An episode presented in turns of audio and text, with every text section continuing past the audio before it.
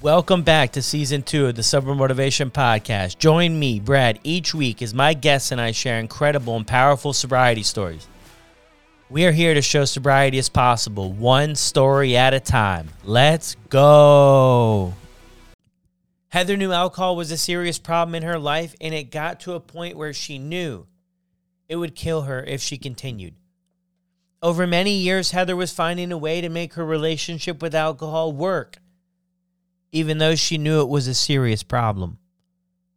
Growing up in Wisconsin, where alcohol always seemed to be flowing in, it was no surprise to Heather she would later struggle with alcohol after having her first drink at 12 years old.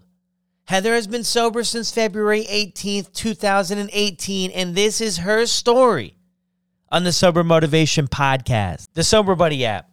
This community is one of the most supportive I've ever seen starting with the meeting hosts who lead with support, kindness, and understanding. When someone falls, the community rallies to help support and encourage.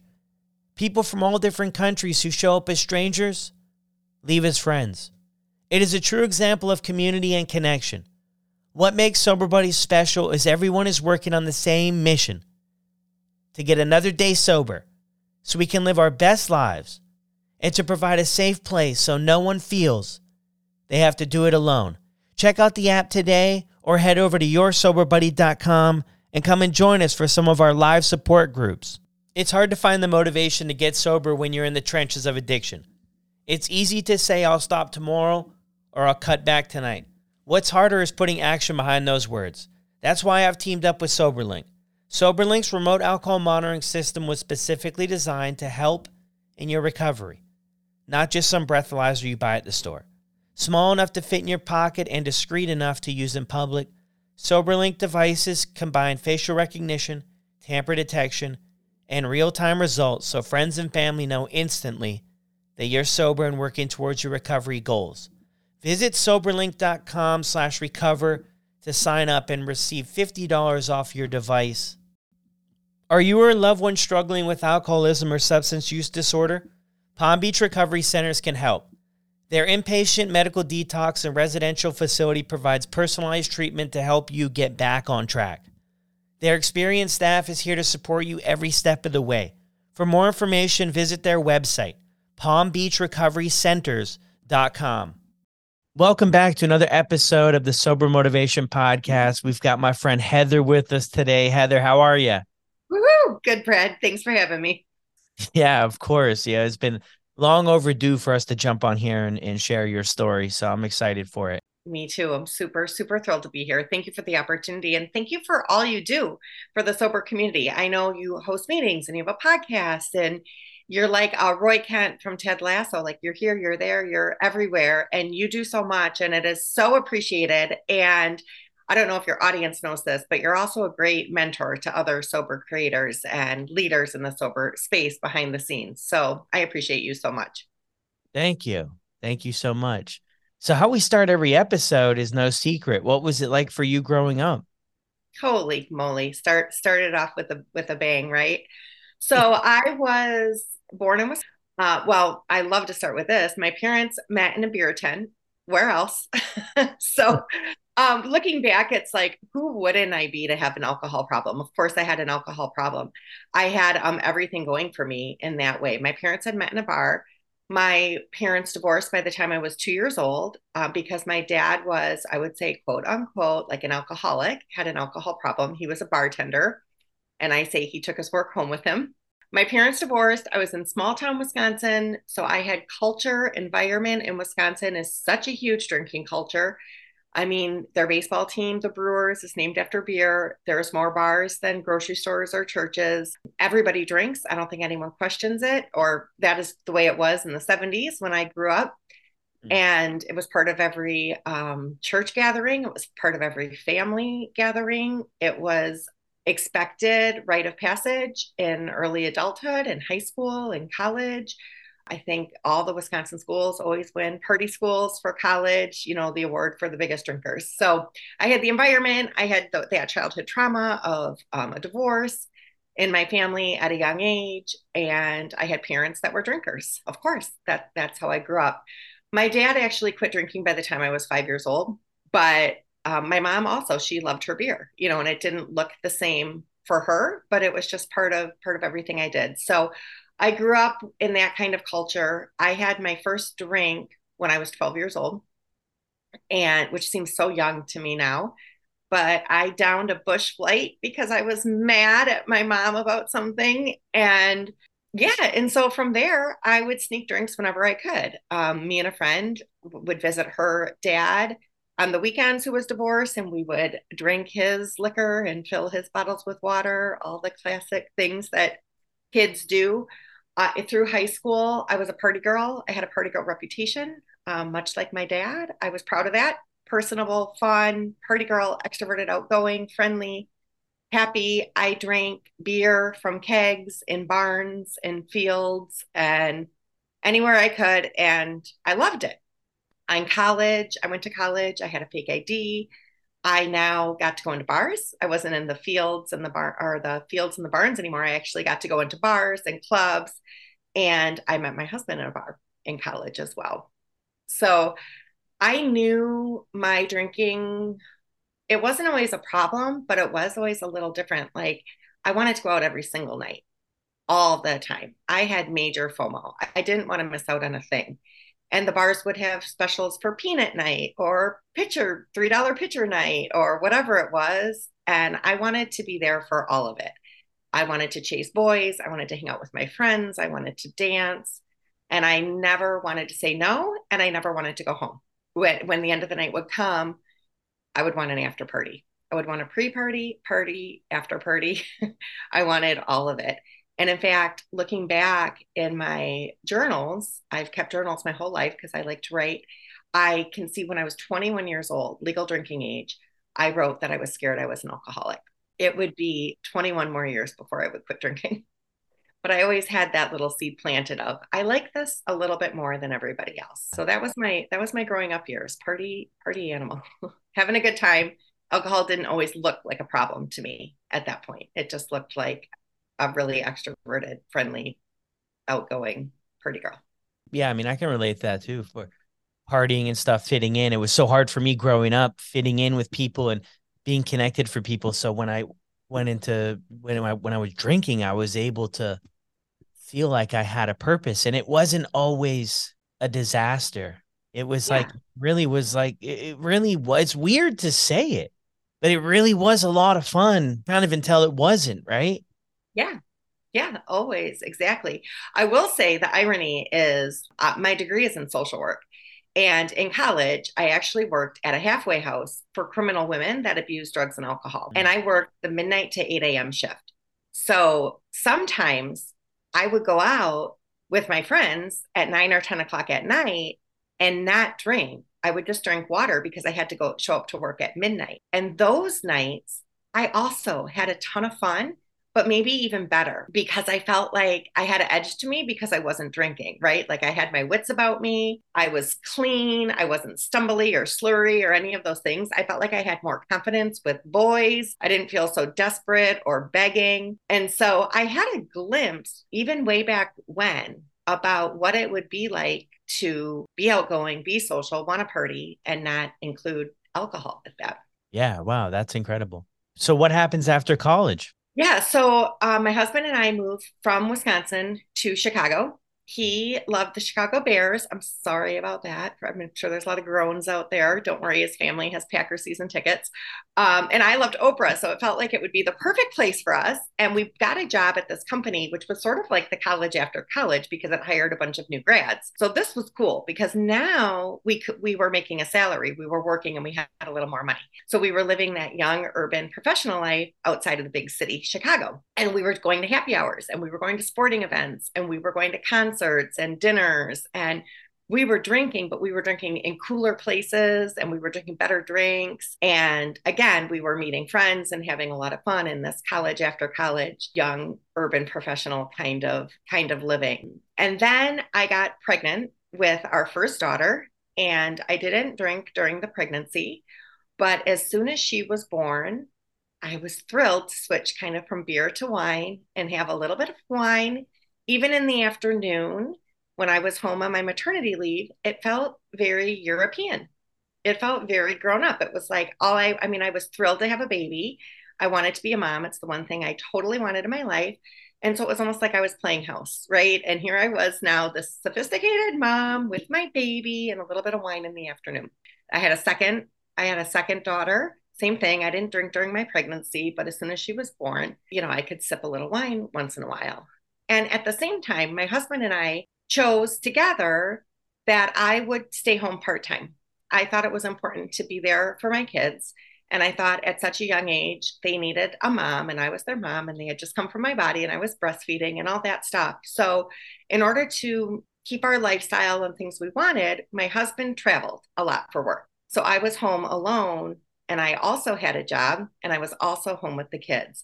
So, this was a lot. I think a lot of moms can relate to this long nights of working and then doing the dinner time, bath time, bedtime with little ones and no support I was lonely and I was used to going out. Like I said, I was a party girl, I was an extrovert. And now I was stuck at home with two little ones and a husband who was off traveling. And now my husband, who's also pretty social and outgoing, he was going to private concerts and he was in Vegas and with for private parties and bottle service and private shows and all this stuff. He was drinking and living the high life and I was then drinking at home. And so trying to be responsible, or perhaps, you know, having play dates with other moms and other kids and drinking with the kids next to me. So it didn't feel fair to me that he got a break. He got an actual break from parenting and he could go be an adult and drink, but I didn't have any space in my life to to be an adult. So I tried to drink you know, with the kids next and be a mom, do it at the same time, do both both of those things, which was a challenge. And I probably created some resentment. And it was just a challenging time as it is raising little ones and having a job. When my I was still managing it, making it all look good on the outside. And I was noticing that my intake was increasing. But again, I had always been a drinker. So it wasn't necessarily room for concern. It was just now I was drinking alone versus going out or drinking at home versus going out when my little one went to kindergarten, I had an opportunity to take a full time job. And it was a big job. I had a people, like a, probably about 10 people that reported to me.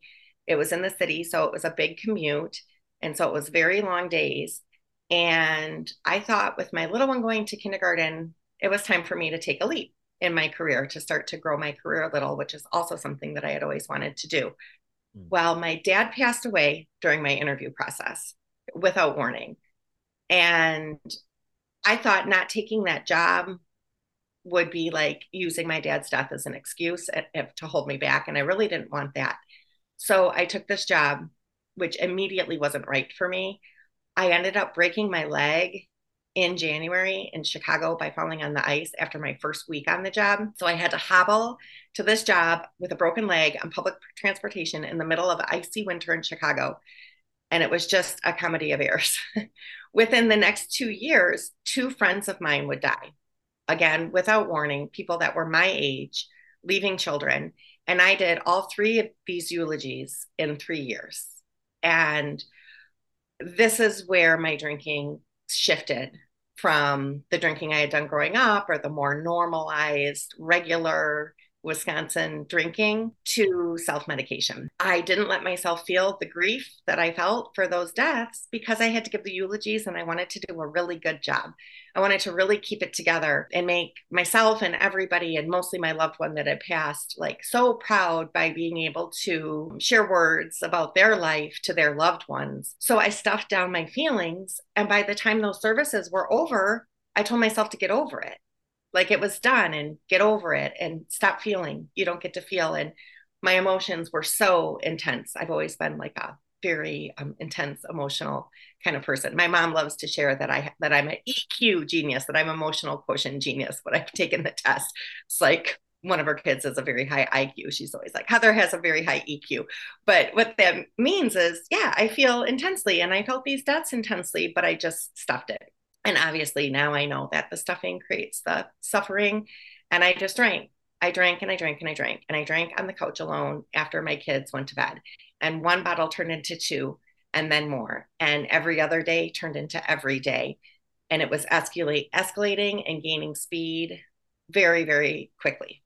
I was so confused, my mental health. I was depressed. I was anxious. I was waking up hating myself every day, just pulling myself through the day till I could get to my glass of wine and promising every day that I wasn't going to do that again. And of course, stopping to pick up some wine at the end of every day. Yeah.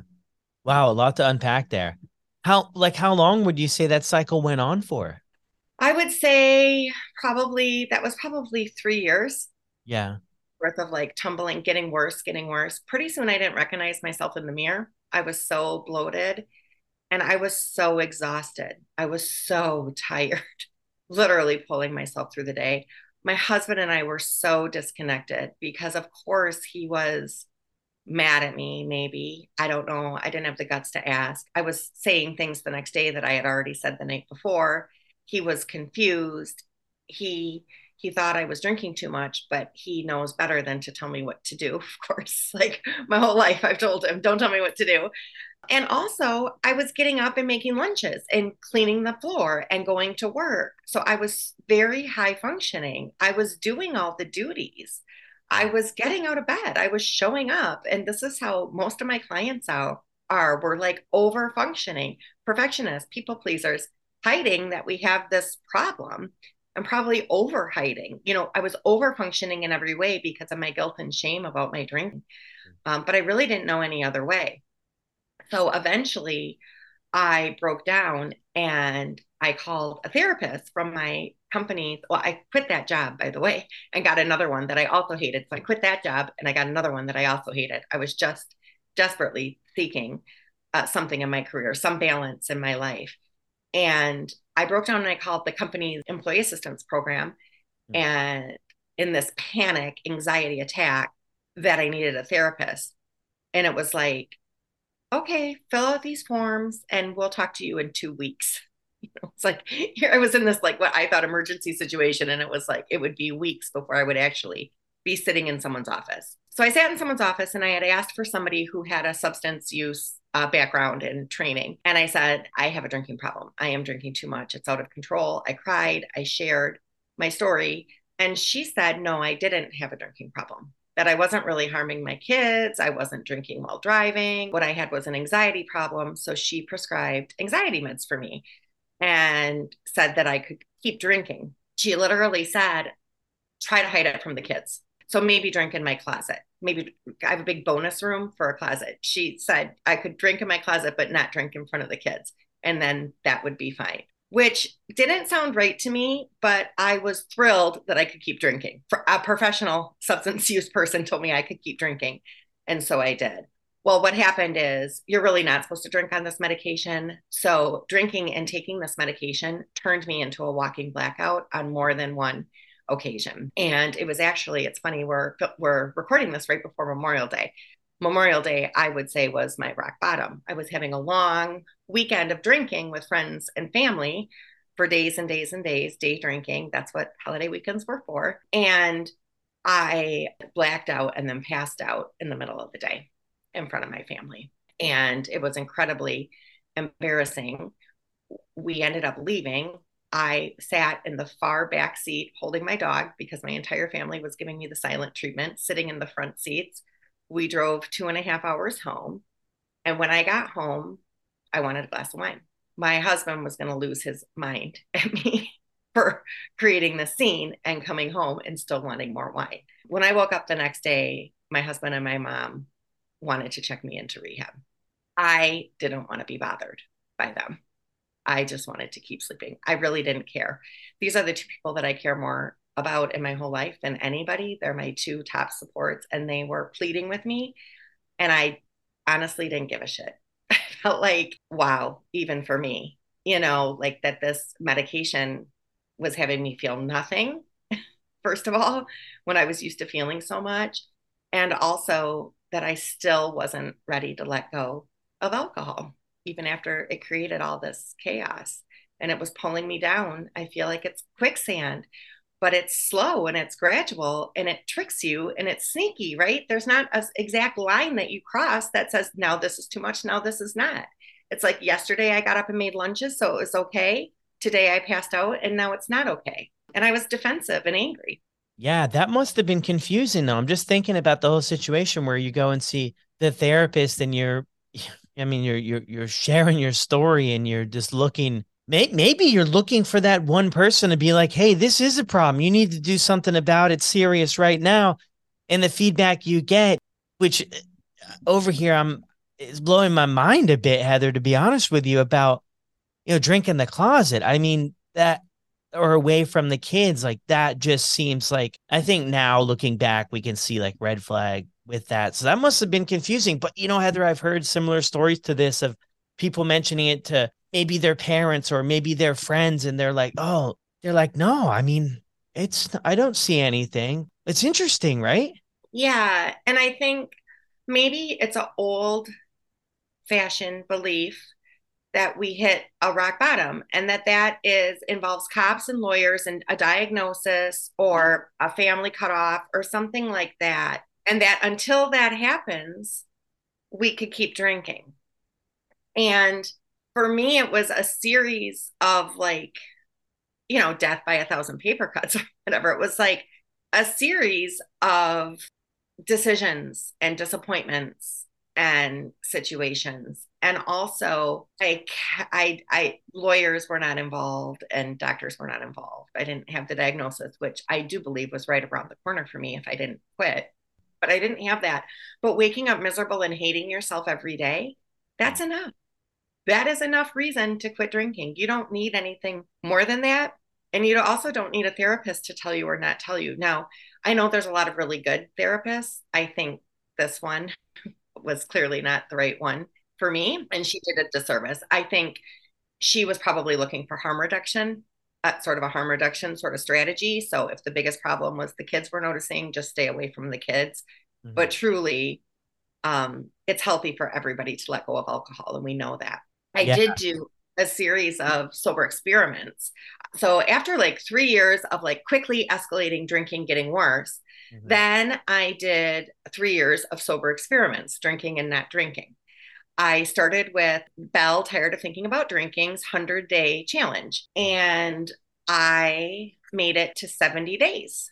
And I thought I was cured. Hallelujah. If i can if i can quit drinking then i don't have to quit drinking right? Like the sober experiment the goal was like to prove that i didn't that if i could do it then i didn't really have to do it. Of course i started drinking and of course it escalated. And then for 3 years i continued to do these things. One time even going 5 months without drinking and then getting to mexico and having a welcome drink that could have tequila or not tequila.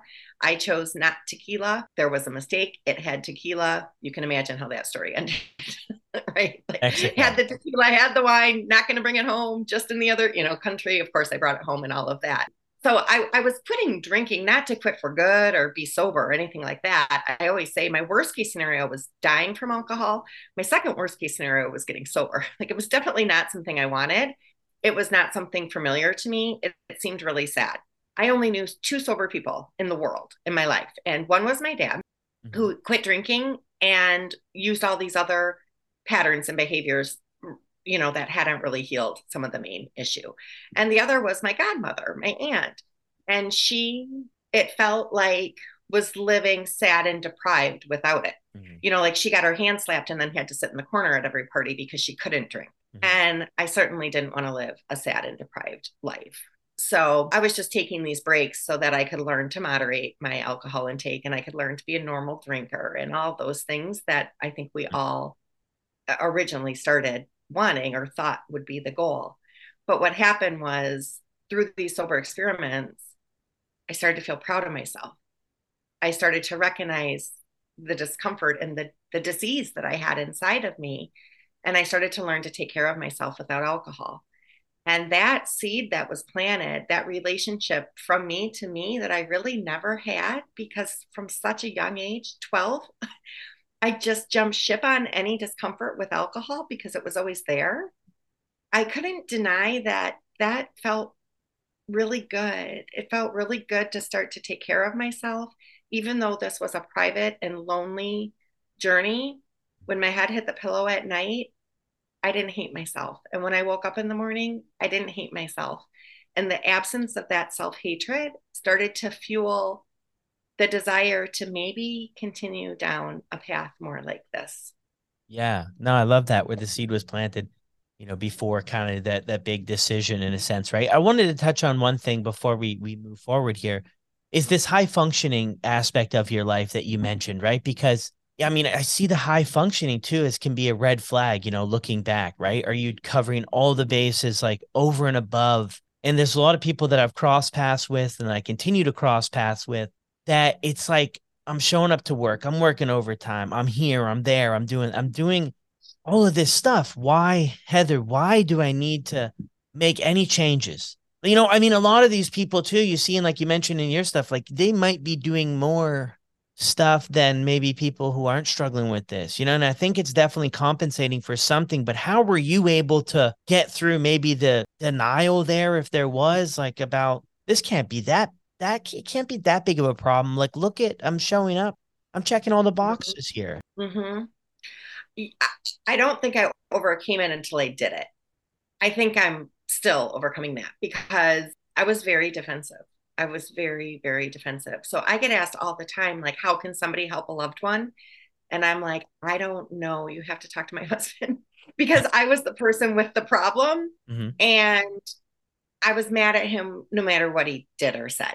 Mm-hmm. Right. Like I was just resentful and defensive. I didn't, wine was my best friend and my only coping tool. And and I couldn't feel good without it at the end. I needed it to feel good. It's not to feel good, to not feel bad. Mm-hmm. Right? Like it it stopped feeling good, but at least stopped the withdrawal of feeling bad. It at least stopped my overthinking about self-hatred. It gave a pause on my very, very self inner loud, loud inner critic. It shut that up just a little bit. And that is what I needed because I was beating myself up all day long.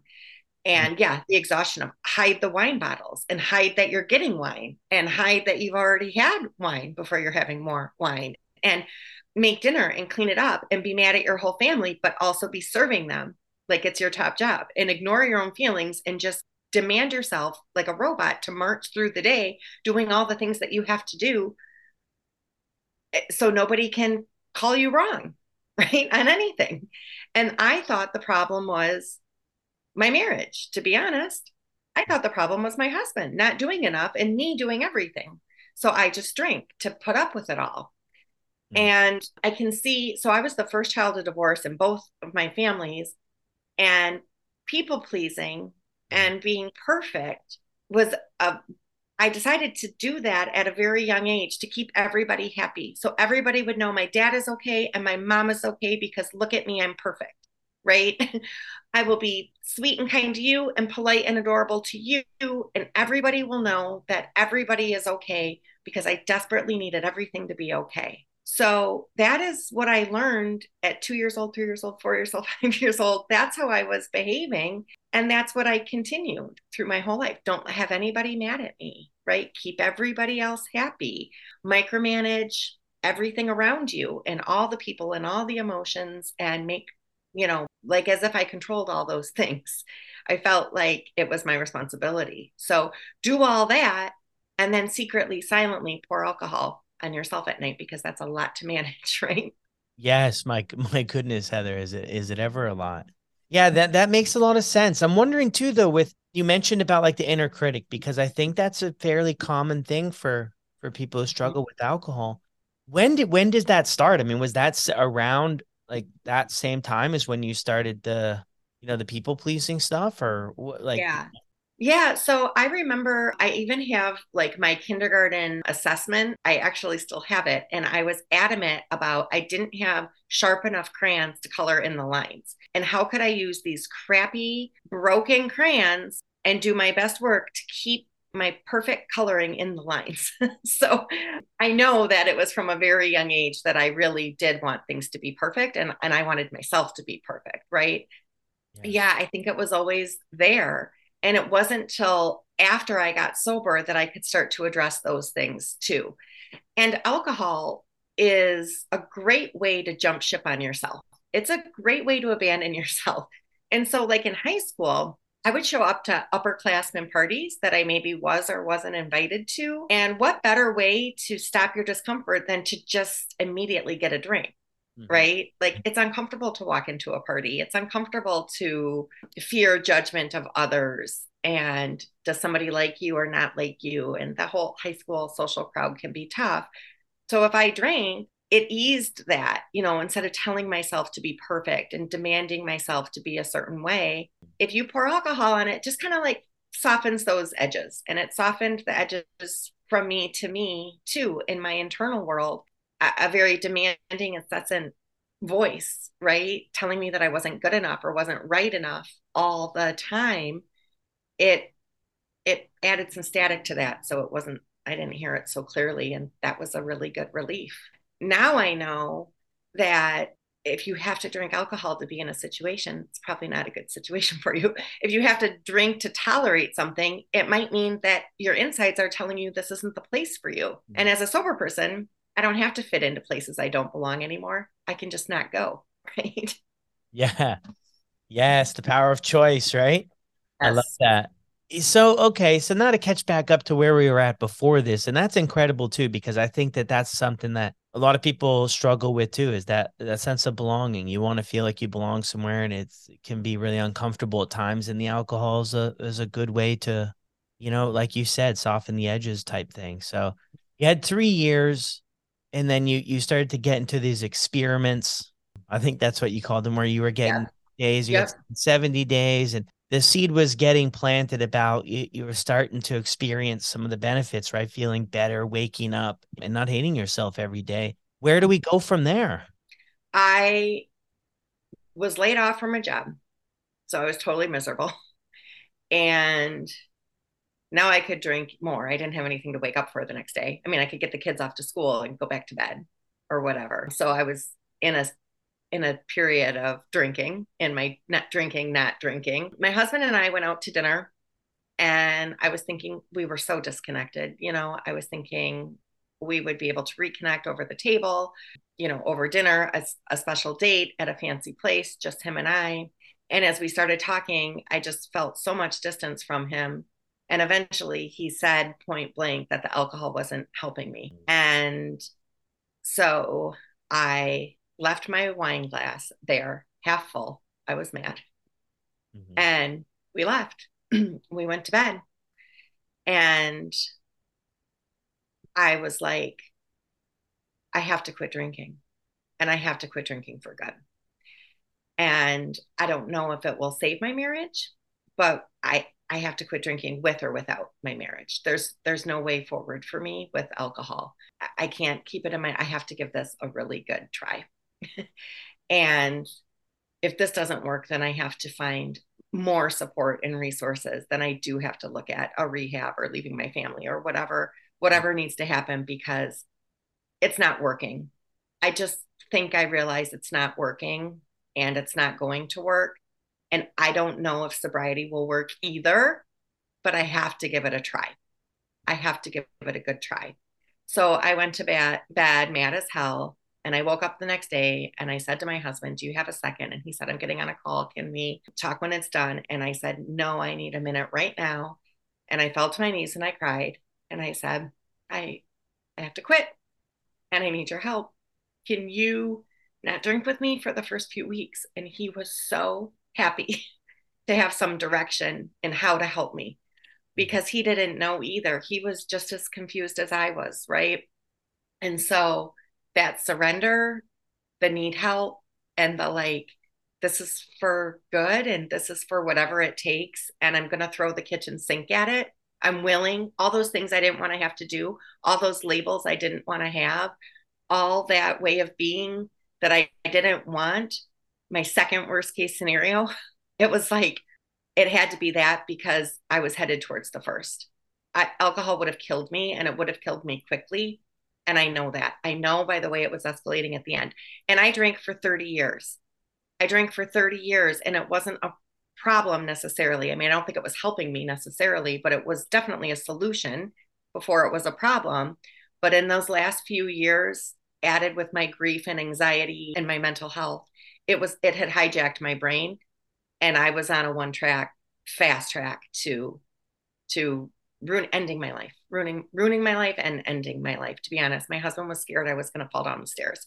You know, when I would stumble up, and it, it was starting to get ugly. And so I was willing to throw the kitchen sink at it to quit. I was willing to say I need help after I had just, you know, for years preached, "Don't tell me what to do."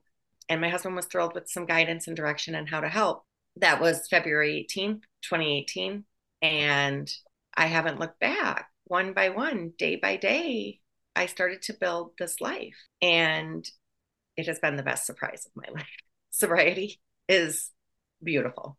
It is so beautiful. It is freedom from a cage. And you know, I was a big drinker by how freaking thrilled I am to be sober. Yeah.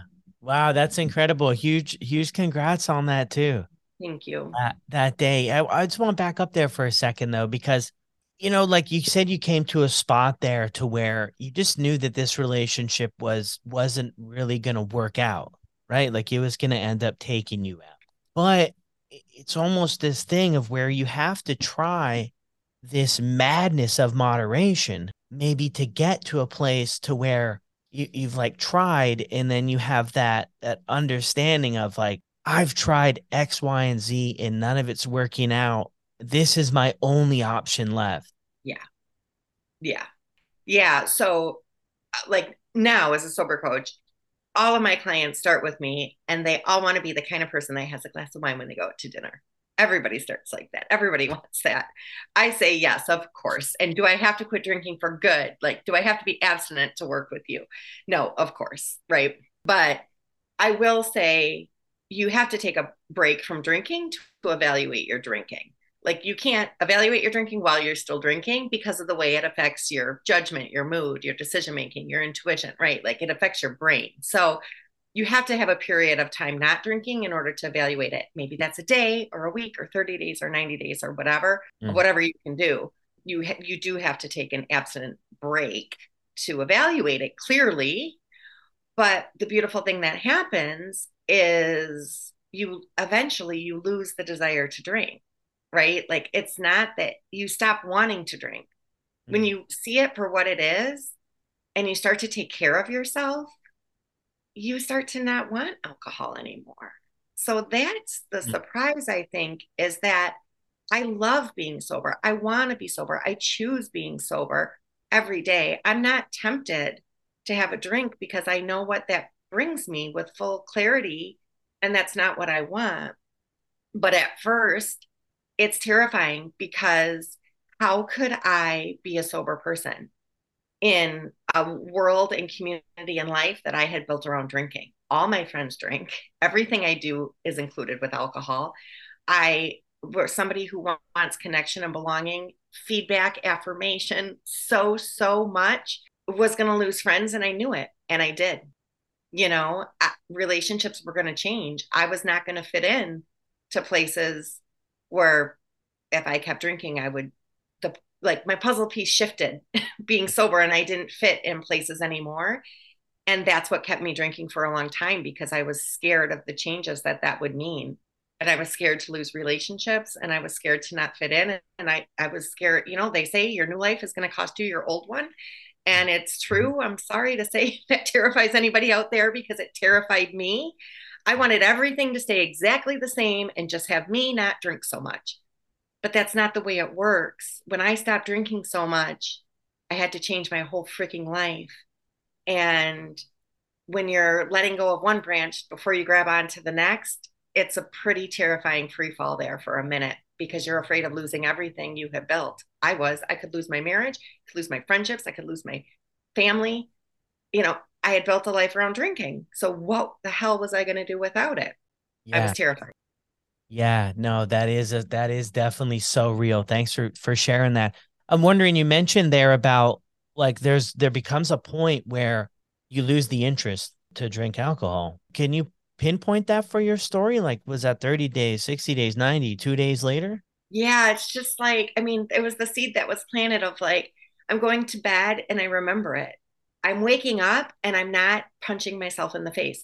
So, as a drinker, the first question I would ask myself every day would be, How bad do I feel? a gauge of how hungover was I going to be that day. There was going to be some level, and it could be mild or it could be horrific, but I was going to feel bad. Definitely, I was going to feel bad, but how bad? You know, how much would I have to drag myself out of bed and through the day? And what were my remedies going to be? Was it so bad that I couldn't even have my coffee, you know, or because my nausea was so bad? Or like if I had a couple aspirin and a big glass of water, would I be able to pull through today?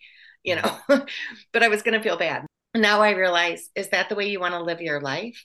Like with the first question being, how bad do you feel today? That's a terrible way to live your life. Mm-hmm. That's how would you expect yourself to have a beautiful day? How how would you be setting yourself up for success and joy and brilliance and shining bright in your life if the first thing you're going to ask yourself that morning is how bad do I feel? You know, that's terrible. So that's alcohol. That's alcohol that does that. Yeah. And once I could see that, it was like, then alcohol has to go because it's not helping me. So, am I itching, jumping out of my skin with irritation? yes, definitely. Do I know how to take care of myself? No, because I never have. But I would journal and cry, get in my car and scream, walk around the block 12 times, talking to myself out loud like a crazy person. I mean, figuring out whatever the hell I had to do to not drink, right? Putting myself in a bathtub, going to the gym on Saturday night alone because I had no friends and no plans and did not know what else to do with myself, but wasn't going to drink when it's the one thing I wanted so, so bad to just ease this discomfort of being human. Yeah. Yeah, it's really hard. It is really hard to ditch the drink. But once you see alcohol for what it is, you kind of can't unknow what you what you know. Yeah. And what passing is- craving feels really good. My confidence started to build. Yeah. What is alcohol? You mentioned it. When we mentioned that if you see it for what it is, like what what what do you see now? It's quicksand that hijacks your brain. Yeah. It's just a sneaky, sticky escape hatch that pulls you down and it takes you, it is self abandonment. Yeah, I love that. And I don't want to abandon myself anymore. So even though I have feelings of discomfort, I'm not jumping ship on me. And you know what? My feelings of discomfort are there for a reason because maybe this isn't the place for me. Maybe these aren't the people for me. Maybe I don't have to try so hard to fit in somewhere where I'm never going to belong because I'm not meant to belong there. I stop blaming me for everything and I start listening to me as a drinker, I was pouring alcohol on myself because I thought every thought and feeling that I had was wrong. If I felt something, I'd say, Don't feel that way. You're mad. Oh, you shouldn't be mad. Have a drink. You know, I think that person doesn't like me. You know, pour a drink on that. pour a drink on everything. And yeah. you're wrong. You're wrong. You're wrong. That's all I ever told myself. And through sobriety, I got to ask the question about, like, what if there's nothing wrong with you? What if there's nothing wrong with you at all? What if what you feel is the right way to feel because it is the way you feel? What if you can manage through this feeling? You know, what if you can learn to take care of yourself? What if your anxiety is there for a reason? It's maybe you're on high alert because this is not a safe place for you. You don't feel safe here and there's nothing wrong with you. Just listen to yourself. Get the hell out, right? Yeah, find the exit and find it quick. Yes, I exactly. I appreciate you so much sharing this because I'd heard your story before, but you know, I feel like this is just so relatable for me personally. And I just think with so many people, I think this is we get stuck sometimes, right, Heather, with thinking alcohol's our problem. If I just remove the alcohol or just remove the other substances, then my life is just it will just get better. And I think the stuff you're mentioning here is actually like the real underlying stuff that we've got to bust through the barrier about about alcohol being the problem and once we can get you know you mentioned a day one month or something and some clarity then we can mm-hmm. start to see and start to work on like the stuff that's going to keep us on this track because a lot of people ask how do you get sober? And, and when i think about my own journey i'm like i sobered up hundreds of times. It wasn't about getting sober for me it was about staying sober for me and when i was able to get and stay sober. It's when I worked on a lot of the stuff you're sharing about that other stuff. And then I was able to feel better about myself. And when I was able to feel better and, and love myself, then I was like, yeah, once you know, you, you know, and you're less likely to kind of burn it all down for me anyway. Yeah. I'm wondering here though, because um, this mommy wine culture thing, I'm uh, it seems like I'm having conversations every other day about this thing and it might be something that you could relate to wrapped up in. I'm wondering what advice would you give from your own experience to any moms out there juggling all of this stuff and, mm-hmm. and might be might be struggling with it. Yeah. Momming is hard for sure. But I think that uh, we say, like, oh, I need a drink. I need a drink for this, or I need a drink for that. And I would ask, what do you really need? And the truth is, most of my clients need a break, need some help, need to change their expectations, need a voice of compassion, not judgment in their own head. But oftentimes, especially in the beginning, they need to not make dinner every single night for their family. like it is just too much.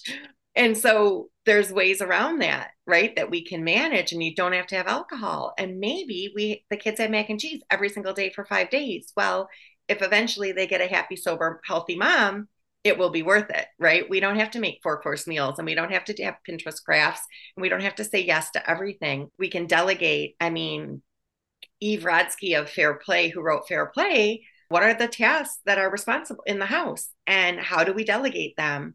And women are still doing, they're working more outside the home, they're making less still, and they're also doing everything with the same amount of hours, and they're doing more in the home. So it's these unrealistic expectations it's okay to ask for help. And it's actually if you're in a male female husband wife type of relationship and it could be any relationship it could be a same sex too but if there's certain roles that you play it's a disservice like for me for my husband to be doing everything when he's quite capable himself and him and my children our children should have a direct relationship. I don't have to be in the middle of everything. I don't have to be micromanaging and controlling everything like i thought i would i can let things go and let some other people have a say about things and other people have ownership of our life and our house and our patterns and routines it's not all on me so women need a break for sure, but it's not wine.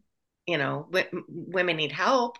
Moms need help. It, and of course, it takes a village to raise kids. It's we're going to alcohol to relax. It doesn't really relax us. We're going to alcohol to ignore the fact that maybe this life isn't working for us. Maybe we've set up something here where we're on turbo speed all the time, trying to take care of everything.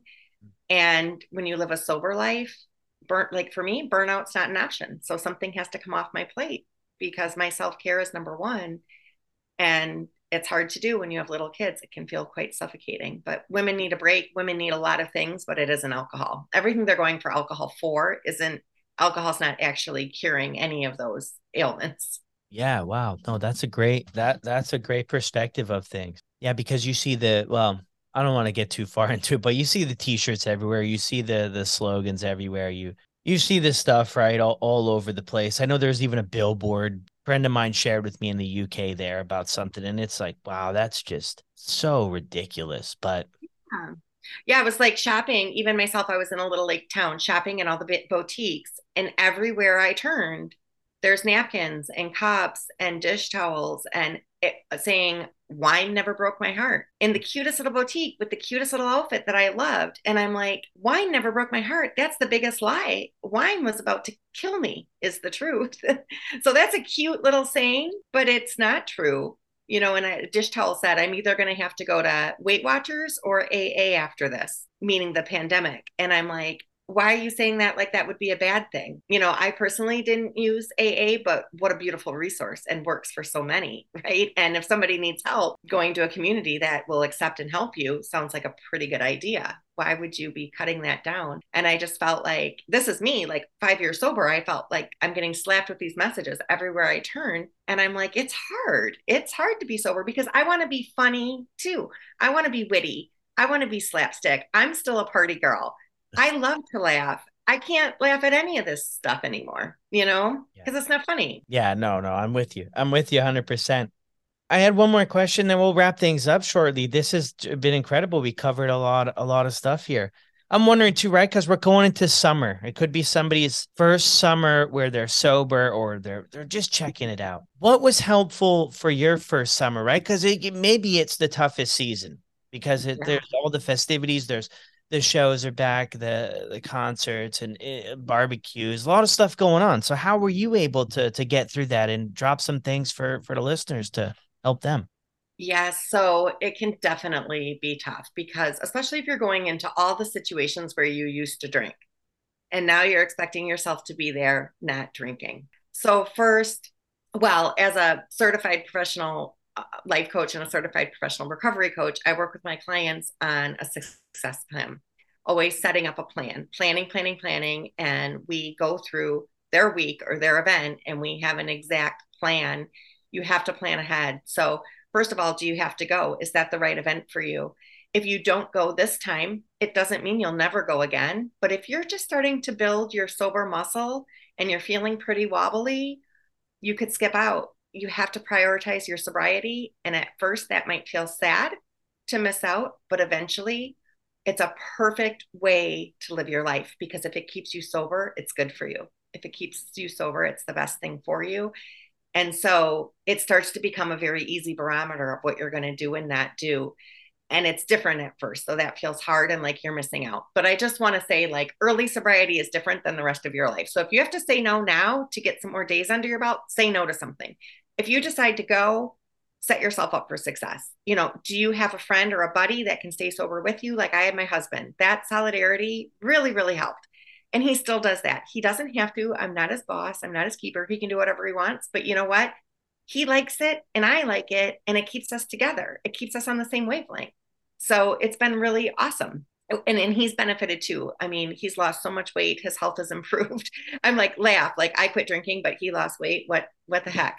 But anyways, um, find a friend that, that will support you or, or be alcohol free with you for that certain event. Have somebody that you can reach out to as a coach, I have unlimited text and email support. Many of my clients are going into bathrooms and texting me, taking a moment, staying present, tattling on themselves, you know, taking a break to say what they're thinking and feeling, and they're tuning in to what's going on internally.